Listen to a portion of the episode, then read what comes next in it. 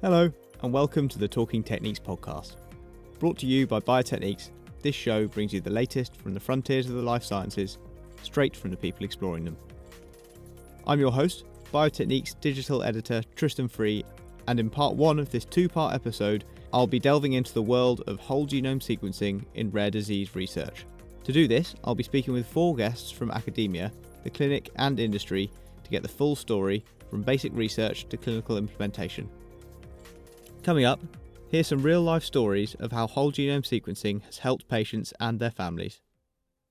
Um, and this family, uh, which was medically very savvy, uh, in fact, one of the parents was a physician. When they heard this result, uh, the first thing they did was bake a cake for their child with the, with the word TTN on it. So they had a big celebration because for them, all of a sudden, they had a community. We take a look at the diagnostic odyssey experienced by some rare disease patients and they continue to bounce around in the medical space trying to identify what that underlying cause is. It can go on for uh, years. And we find out how whole genome sequencing is beginning to address this odyssey and change rare disease research for the better.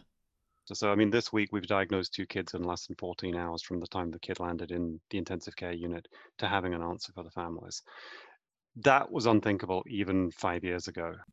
So, joining me today is Alan Beggs, Director of the Manton Centre for Orphan Disease Research at Boston Children's Hospital, Christine Stanley, Chief Director of Clinical Genomics at Variantyx, David Dimmock, Senior Medical Director of the Rady Children's Institute for Genomic Medicine, and finally, Take Ogawa, Vice President of Sales and Marketing at Psomagen, the whole genome, exome, and gene sequencing solutions company, who I would also like to thank for bringing this fascinating group of people together. We'll uh, we'll start with you, Christine. So, firstly, it's great to have you on the podcast. Thank you. It's a pleasure to be here. Um, so, when I was looking into rare diseases for this episode and doing a bit of research, it became pretty clear quite quickly that diagnosis is obviously a very big issue in this field. Um, and the phrase diagnostic odyssey came up. C- can you explain this term to me?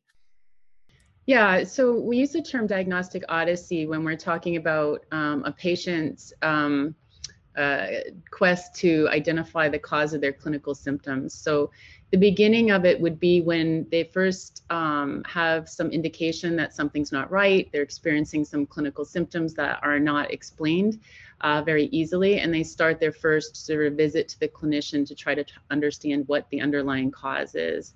And then that turns into an odyssey is when it's not easily identifiable and there's referral from clinician to clinician and oftentimes associated with different um, types of testing and uh, return of results and uh, which will continue to come back either inconclusive or negative and they continue to bounce around in the medical space trying to identify what that underlying cause is until eventually they get their diagnosis. So that can be you know a short period of time or it can go on for uh, years and, and, is this usually mainly based in sort of genetic um, disorders and diseases?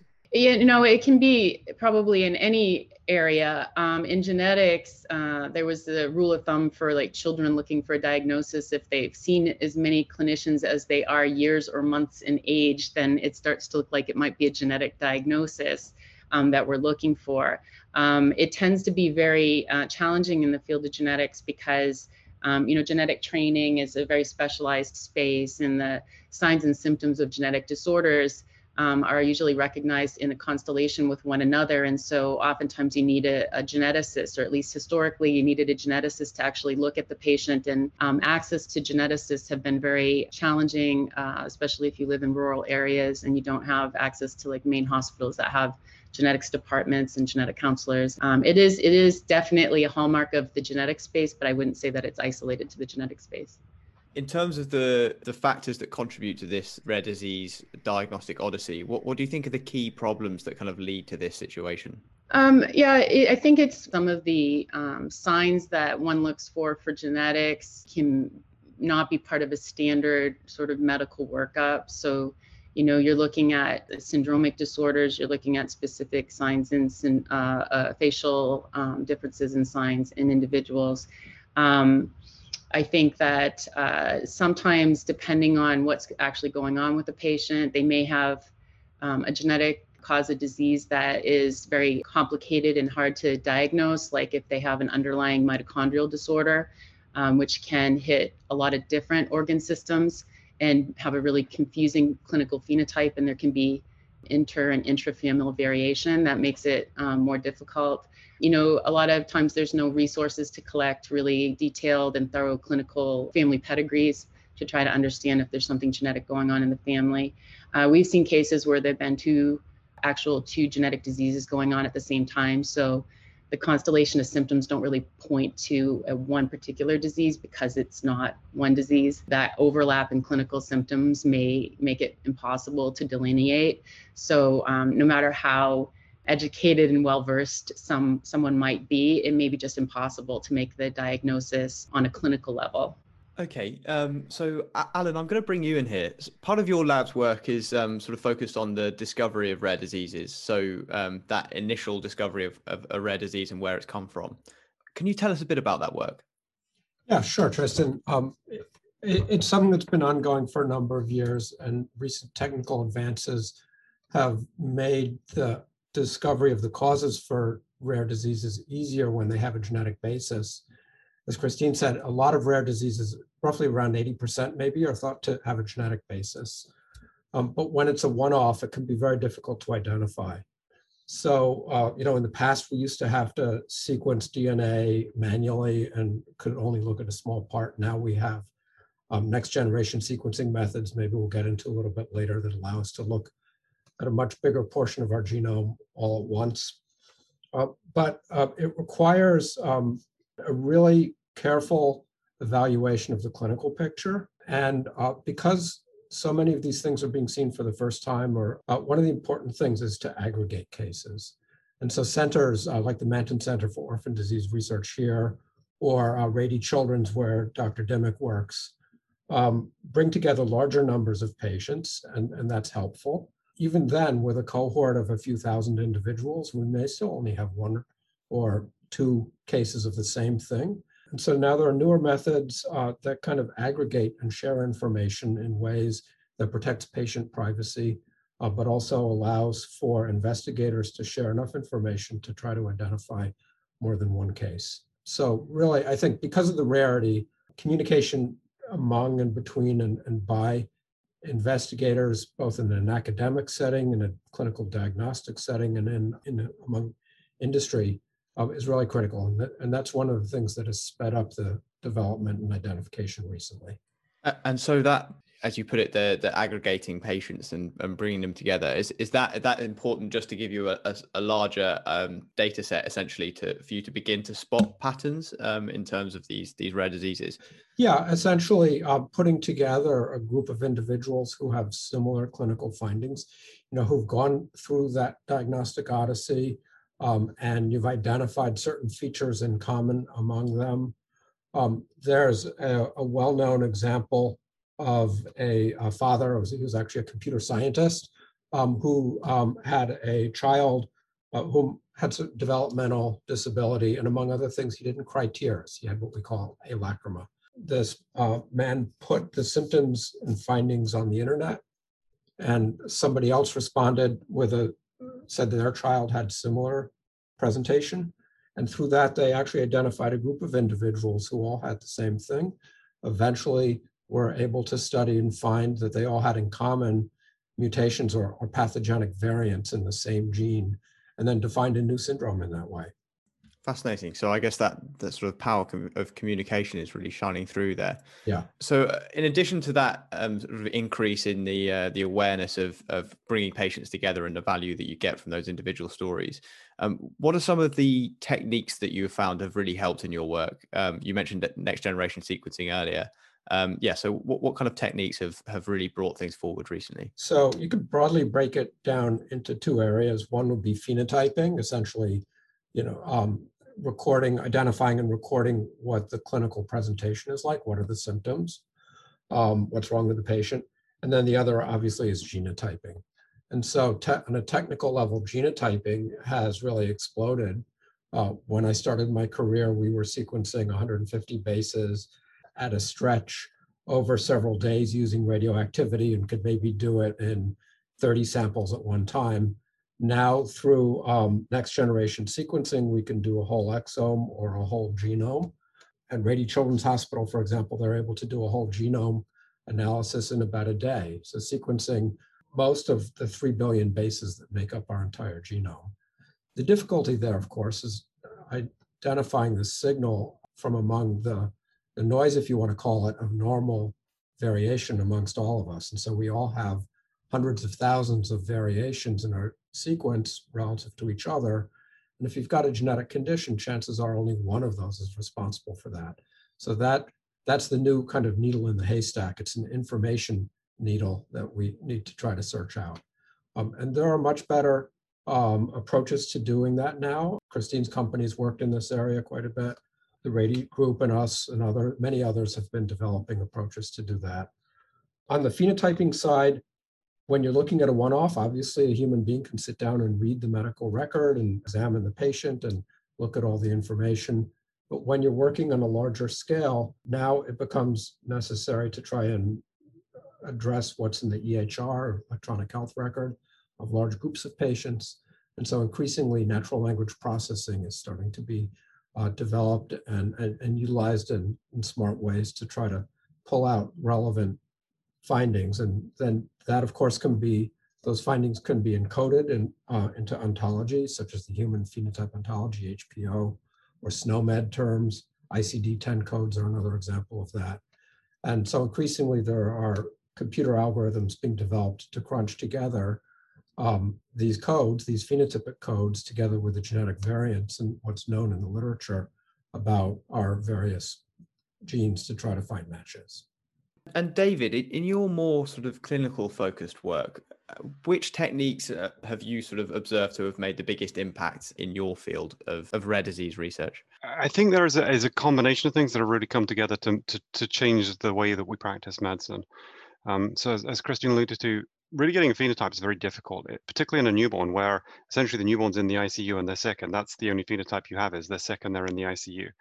You know, the ability to get information really is quite is quite challenging, even using things like um, facial recognition software is, is, great in an older kid, but when you've got a child who's got a tube in their nose, a tube in their mouth, and tape all over their face, it's really hard to, to even look at the face to, to, to figure out what, what the child looks like. And so really there's there's been this move towards I would say a genome first diagnostic approach, and that really has only been become possible over the last five to 10 years as a result of improvements in sequencing and the speed. Um, so if I go back to 15 years ago when I sort of started trying to figure out how we could do this sequencing stuff for patients, we were so so proud of ourselves because we managed to sequence three genes at once on kids. And it was such a huge deal. But it's kind of laughable now by what we can do you know, fundamentally, ICU physicians are used to, well, can you get me an answer in an hour or will it take you three or four hours? Um, of course, you know, the Human Genome Project took like 15 years. That's that's not really very tractable for critically ill patients. And in fact, for families, waiting when there's something wrong with their kid, even as an outpatient where the kid is stable, waiting months for a diagnosis, frankly, is just awful. Um, so the speed with which we can do things, um, you know, the accuracy of calling genomes has not changed much in the last decade but the ability to call a genome much faster. So, I mean, this week we've diagnosed two kids in less than 14 hours from the time the kid landed in the intensive care unit to having an answer for the families. That was unthinkable even five years ago. Um, you know, five years ago, we were so proud of ourselves because we managed to turn around a genome trio in 96 hours um, for a kid, and that saved the kid's life. So, um, I, I think just to get concrete here, many of the disorders we deal with in neonates if you wait a week to figure out what the kid has, the brain damage is permanent or the kid's dead.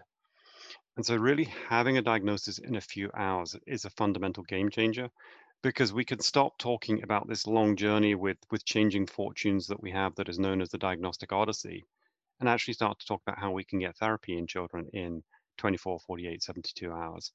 Um, and so, I, I think we've actually really moved a lot from the question of can we diagnose kids to how quickly we can get treatment. Now, I, I will say we're still missing diagnoses. Probably a quarter to a half of the kids um, that we know have a genetic disease, we're still not finding an answer. And this is where basic science, gene hunting, aggregation really comes together.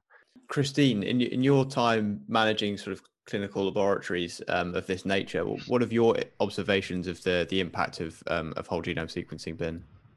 Yeah, I mean, definitely echoing what Alan and David said with um, where we've been, you know, where how far we've come. So I started off in diagnostic testing at a laboratory who who did a lot of multi-platform testing. So looking for very specific targeted tests that may be using qPCR, MLPA, Sanger sequencing, what would happen is the clinician would order a test and you know you get over all the complications of will insurance pay for it? How much will they pay? How much does the patient have residual? All that complication of just getting the order in. And then you get to the test and then you run it on this platform that's really just shining a light in this one little spot.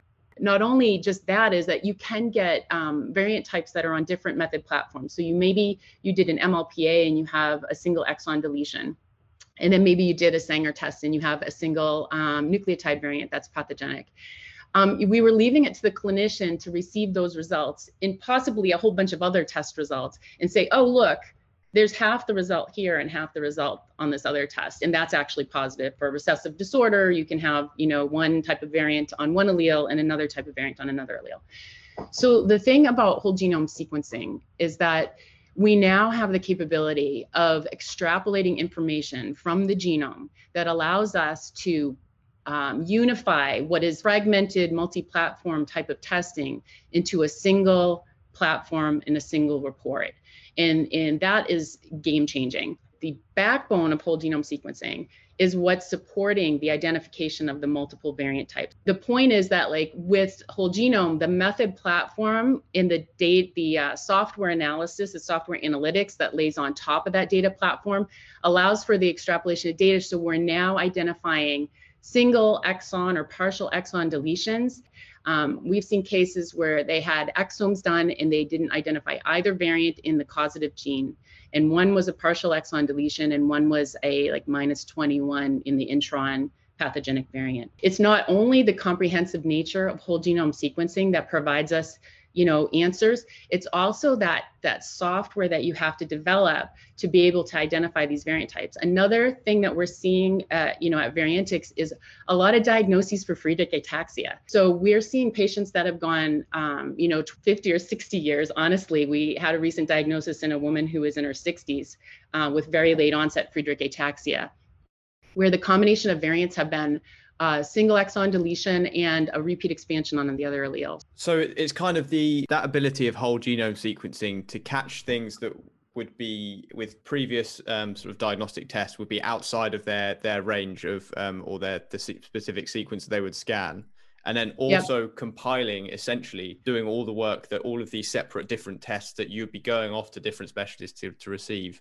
um, into yep. one into one region patients can be lost for recontact. So, you know, they may change clinicians and by the time these other results get in and they're seeing somebody else, you're you're now leaving it to another person. And the, the diagnostic lab should really be focused on making it much easier for clinicians to get that answer without having to go through all those hurdles and without having to make those connections. And and David, you, you mentioned that so even with this technology, there are still diagnoses that go um, go missing. Um, what are the sort of the areas of um, your diagnostic work that you think desperately need a new technique or new method or or even just a new understanding um, or improvement of the software to, to help you make those other diagnoses? Yeah i mean i think one of the things that christine alluded to is the ability to get trinucleotide repeats. Um, you know for us when we look at a floppy kid um, which has been the, sort of the focus of alan's research for decades now, right, Alan? Um, is is is just the fact that the, the, there's what we call the big three. So myotonic dystrophy, Duchenne muscular dystrophy is, is much less common in in newborns. Um, Prader-Willi syndrome, um, and then SMA. So so those three are the big three that account for approximately a third to a half of the kids that are born that are floppy. Getting imprinted genetic defects on a genome frankly was thought to be impossible a decade ago, and there are tricks now that you can use to do that. We can get the trinucleotide repeats to get myotonic dystrophy, and we can see in this gene that looks almost exactly the same as the pseudo gene, the SMN2, we can actually see the most common deletion that accounts for about 90% of cases of that disorder. And we can look at the 150-ish other common causes of muscle floppiness and the approximately 1,000 other disorders that can lead to brain or nerve problems that can lead to a floppy child all at once with a single test. without walking in and having to figure out what the child has before we send the right test. So one of the key areas going forwards is, is how we do that. I think, um, as Christine alluded to, you know, we thought we knew what myotonic dystrophy looked like in the newborns because every kid that we diagnosed with it looked the same way because those were the only kids we sent the test on. We're now realizing that actually the clinical spectrum of this disorder is very different than we thought it was. Um, and actually the kids can present very differently than what the textbook says because the textbook was based on this, what we call a confirmation bias loop, where every kid that we saw that we diagnosed all looked the same because the only kids we sent the test on that were positive looked the same way. Um, and so I think you know, trinucleotide repeats is an example of the technology going forward and allowing us to, to recognize a group of disorders um, that we were missing before. But beyond that, the really big technological gap right now is going from you've made a diagnosis of a disorder that nobody in the hospital's ever seen before to making sure that kid actually gets on the right therapy when there is an approved therapy, or at least there's discussions about dietary changes that will improve outcomes.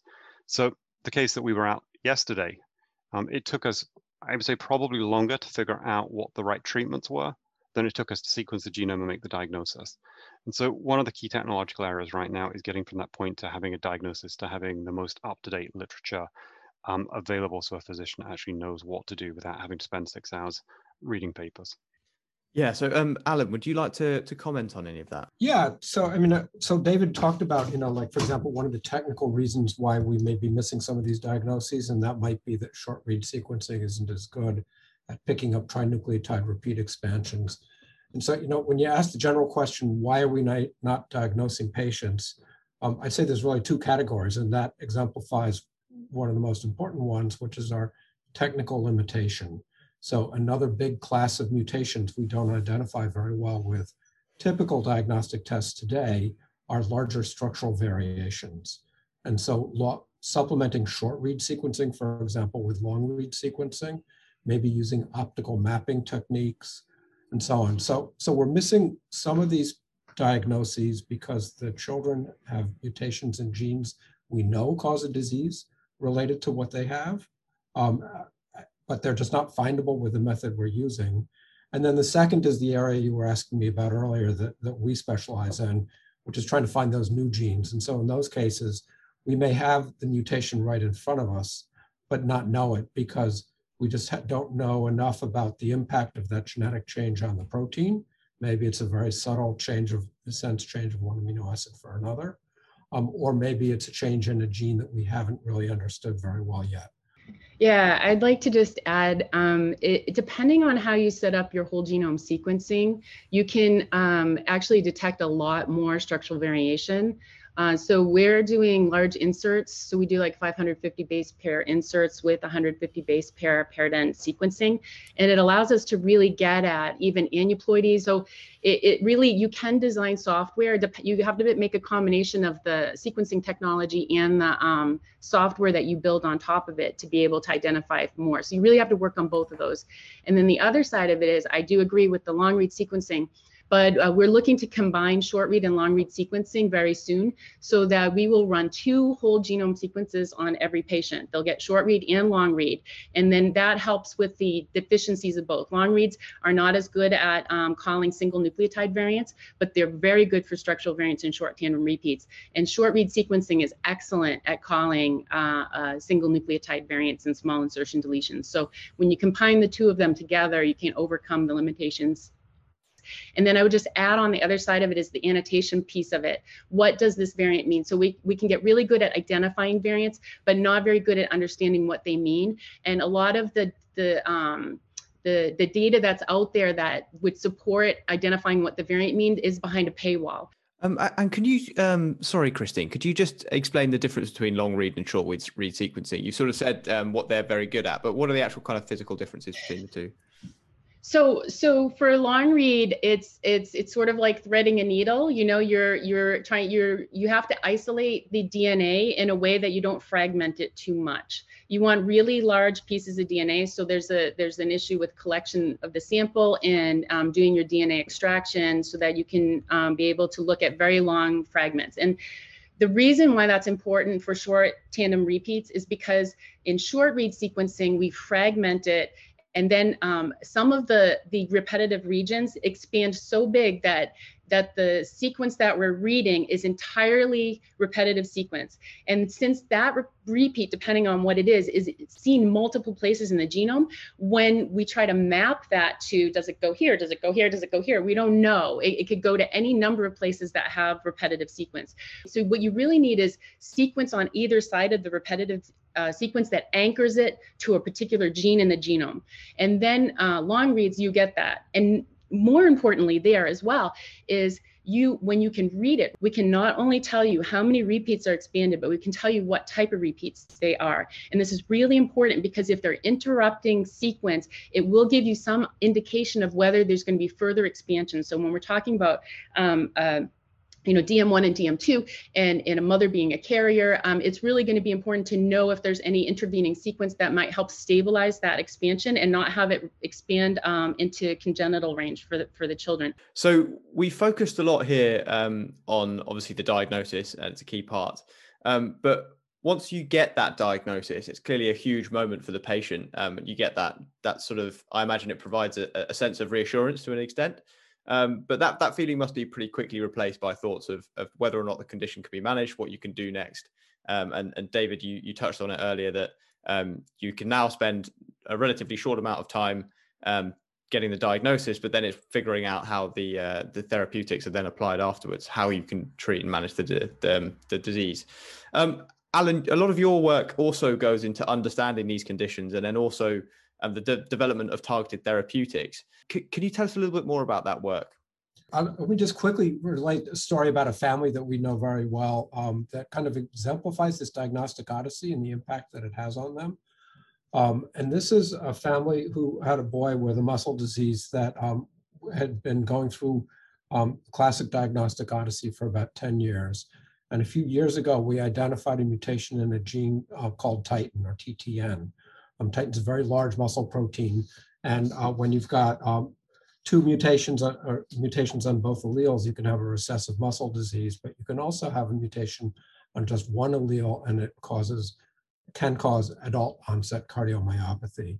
Um, and this family, uh, which is medically very savvy, uh, in fact, one of the parents was a physician, um, when they discovered, when they heard this result, uh, the first thing they did was bake a cake for their child with, a, with the word TTN on it. So they had a big celebration because for them, all of a sudden, they had a community. They had a group of other people to, to, to talk to, uh, shared common experiences, and some hopes about therapy development, which I'll get to in just a minute.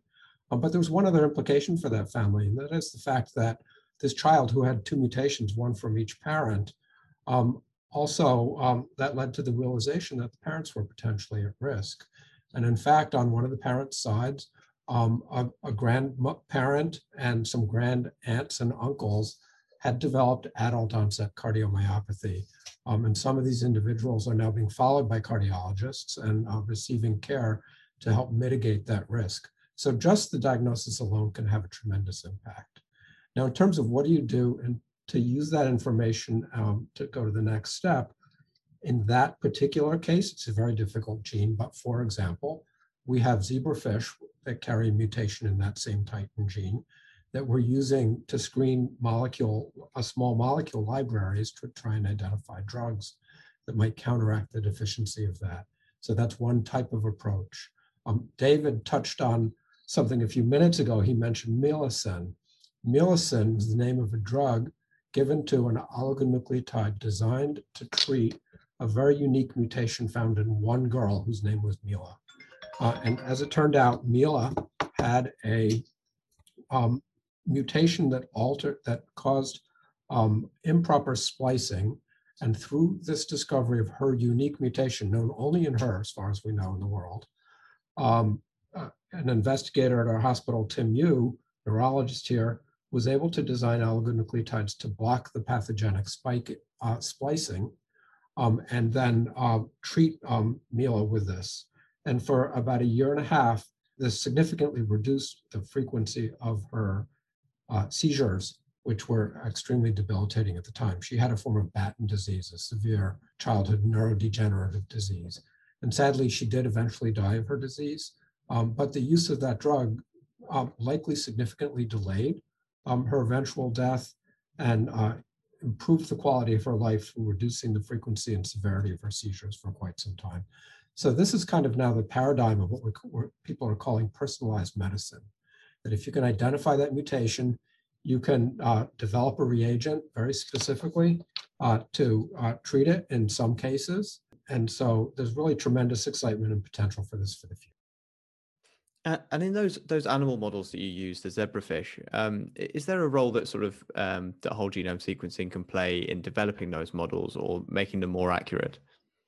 Um, well, in the case of um, the titin mutation, in fact, uh, we did uh, need to use whole genome sequencing to identify the mutation because although we believed these fish had a defect based on genetic mapping and uh, Western blot studies showing that the protein was abnormal, um, we couldn't, the gene is so enormous, we couldn't identify it. We had to resort to whole genome sequencing.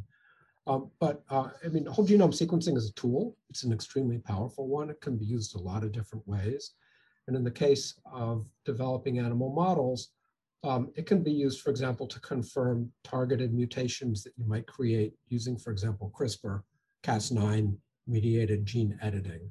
So um, you not if you use CRISPR methods to create a specific mutation in an animal's gene to create that animal model, you also want to make sure there haven't been off-target effects, for example, that some untoward change somewhere else in the genome. And so whole genome sequencing can be very useful there. Fantastic. Um, and Taka, do, do you have any um, sort of additional things to add about the technological developments that, that are available now to um, to researchers like like Alan and, and then also to um, clinicians like uh, like David? We have these amazing stories of how genetic testing based on whole genome sequencing has has literally saved lives uh, and saved families. Um, and we have cases uh, or use cases like uh, Rady's uh, hospital there where um, you know we have these centralized efforts to do the sequencing on the spot so we can turn the results around really quickly. Uh, but ultimately, I think that the challenge from a technology standpoint is is access. So so we have these centralized options, but what, what, what if we need a decentralized option, right, to, for access to these kinds of technologies, to access whole genome sequencing? Um, and, and, that's what Psomagen really focuses on is, is this idea of access to clinical grade uh, data generation through whole genome sequencing. But and, and, we know many technology companies are working on uh, the various sequencing technologies that we've been referred to here in terms of short read system, long read systems, all sorts of different flavors. Many groups and companies are working on that. But ultimately, if, if we're talking about access to these technologies, we're really talking about cost um, and turnaround time. Even you know, if you're if you're thinking about a, a genetic test, a diagnostic test, it has to be accessible, which means the, the price point needs to be low enough that more people can take it, uh, take these tests, and also have those results come around quickly so we can uh, the clinicians can take those uh, interventions as, as needed. And outside of just focusing on the, the sequencing technology, when we think about decentralized access to this kind of testing is if somebody's remote, you know, in the middle of America and they don't have access to specialists, uh, you know, Christine talked about this, you know, how, how, do, how do they gain access to, to a specialist or a genetic counselor? Uh, and I'm seeing, uh, you know, we're seeing a lot of exciting development. I think particularly during this pandemic, uh, with uh, access through telehealth type platforms, right? Um, where these companies and groups are making access to specialists and genetic counselors through your computer, basically. Uh, and so those types of developments will make these kinds of tests even more accessible, no matter where you are in this country or the world for that matter. I suppose, uh, whilst equally it's it's very important to to aggregate patients and to get those that understanding of, of diseases and developments really we want to get to a place where um, these kind of actions that are that are happening currently in these these quite centralized locations are able to happen uh, sort of in throughout clinics around um, around the US and around the world. Um, so so David, in terms of um, the care of patients at um, at the Rady Children's Hospital, um, have you seen as as sort of um, whole genome sequencing has become more more accessible, cheaper, quicker, faster, have you seen an improvement in the options for care available for patients and and the options of ultimately for for therapy? Yeah, absolutely. Um, so I think I, I, can, you know, give you a few few ideas and a few stories of, of, of, what we've been up to. So Genome Institute in San Diego does sequencing now for 68 children's hospitals across the US um, and several in other countries as well. Um, as Taka alluded to, one of the challenges we have is that actually, you know, we can turn a genome around and have a diagnosis in 14 hours. But if it takes two days for the sample to get to us from elsewhere in the world, that's really a problem. But even ignoring those problems, the biggest challenge we have is the issue of the delay in the test being sent. Um, and so, you know, when we looked at this 10 years ago, where we were at that point able to do a, a rapid exome in four days, what we demonstrated was that there was typically a 40 day lead time between the kid, people being aware that the kid wasn't right, and the four day exome being ordered. And it's like, well, actually, you could have done a three day exome, sorry, three week exome, and you still would have had an answer faster. Um, and so there are a series of reasons why there's this big delay part of it is physician comfort with ordering a test um, and with getting consent and returning results. Um, and then another big part of this is the issue of the way hospital budgets work. Um, and so in the US, most children that are admitted are on a system where the hospital is paid based on what's called a diagnosis related group or a DRG. And so essentially the hospital gets paid the same amount whether the child has a genome or doesn't have a genome. Um, and actually, in making the child better, perversely, the hospital gets paid less because we get the kid out of the hospital sooner with less severe illness. And so there is a financial disincentive for hospitals to actually do the testing on in two levels. Um, I will say that very fortunately, we work with a lot of hospitals that put what the patient needs above their financial bottom line, but it's a stretch and a challenge that they have to justify all the time. So why is this relevant to patient outcomes? Well, what we see is that, that you know, for many disorders, infantile seizure disorders, for example, um, many of the children, if there is a specific treatment, if you delay a week before the kid gets on the right treatment, then it's too late. Recognizing that a child is that outlier that needs this extra technology can take a week. Um, and so what we have to move towards is this place where every child that is admitted who is critically ill gets a genome because insurance agrees that it's worth doing um, and it's paid for and the hospital has a system for getting reimbursed. And so what we've done over the last five years is a series of studies that have looked at addressing the physician challenges to implementing it and getting to the point that essentially physicians are actually very comfortable now with ordering this testing at the 60 hospitals we work with, although there are still challenges. Um, and they're comfortable returning results when we provide a system of uh, precision medicine, which includes them having the up-to-date data on what the treatments are. When we deployed that system at our local hospital, we published a series of papers that demonstrated improved long-term outcomes and clinical benefit. Um, more recently, um, we were recipient of a grant from the state of California to scale that up to five children's hospitals in California, and that was called Project Baby Bear. Um, that um, paper had literally just been accepted yesterday um, to, to, go into the details of the data on that. Um, but the important point is that we were able to show to the state of California that it would save them money by providing rapid whole genome sequencing as a first line test when the child is admitted to the ICU, essentially versus waiting until a physician thought that this was the right thing to do. We have a similar project that's going on in Michigan called Project Baby Deer. But again, that, that project has been running now for less than a year with less than 100 kids in. There's a whole bunch of Project Baby somethings. We've already saved two kids' lives. And by the way, we've saved some money as well. And so I, I think, you know, we are at this point where the the evidence is essentially overwhelming in this neonatal intensive care con- context that, that we should be doing this. Um, more recently, we actually piloted in the adult cardiac intensive care unit and have seen similar results that actually we can provide life-saving interventions for previously unsuspected genetic disorders in adults that are just admitted to a cardiac intensive care unit in their 40s, 50s, 60s. And so, yes, this is going to change the care of medicine very rapidly, not just in pediatrics, but beyond. So that concludes part one of this episode. In the next episode, we discuss some of the key ethical issues surrounding whole genome sequencing, including responsible handling of genomic data, the genomic data gap, and the role and responsibility of competitive industry in this field. Keep an eye out for what becomes a heated debate on where to draw the line with whole genome sequencing and unwanted information. If you've been interested by the topics discussed in this episode, you may want to check out our in focus on whole genome sequencing for precision medicine, sponsored by Psomagen, over on www.biotechniques.com. Thank you for listening, stay safe, and goodbye.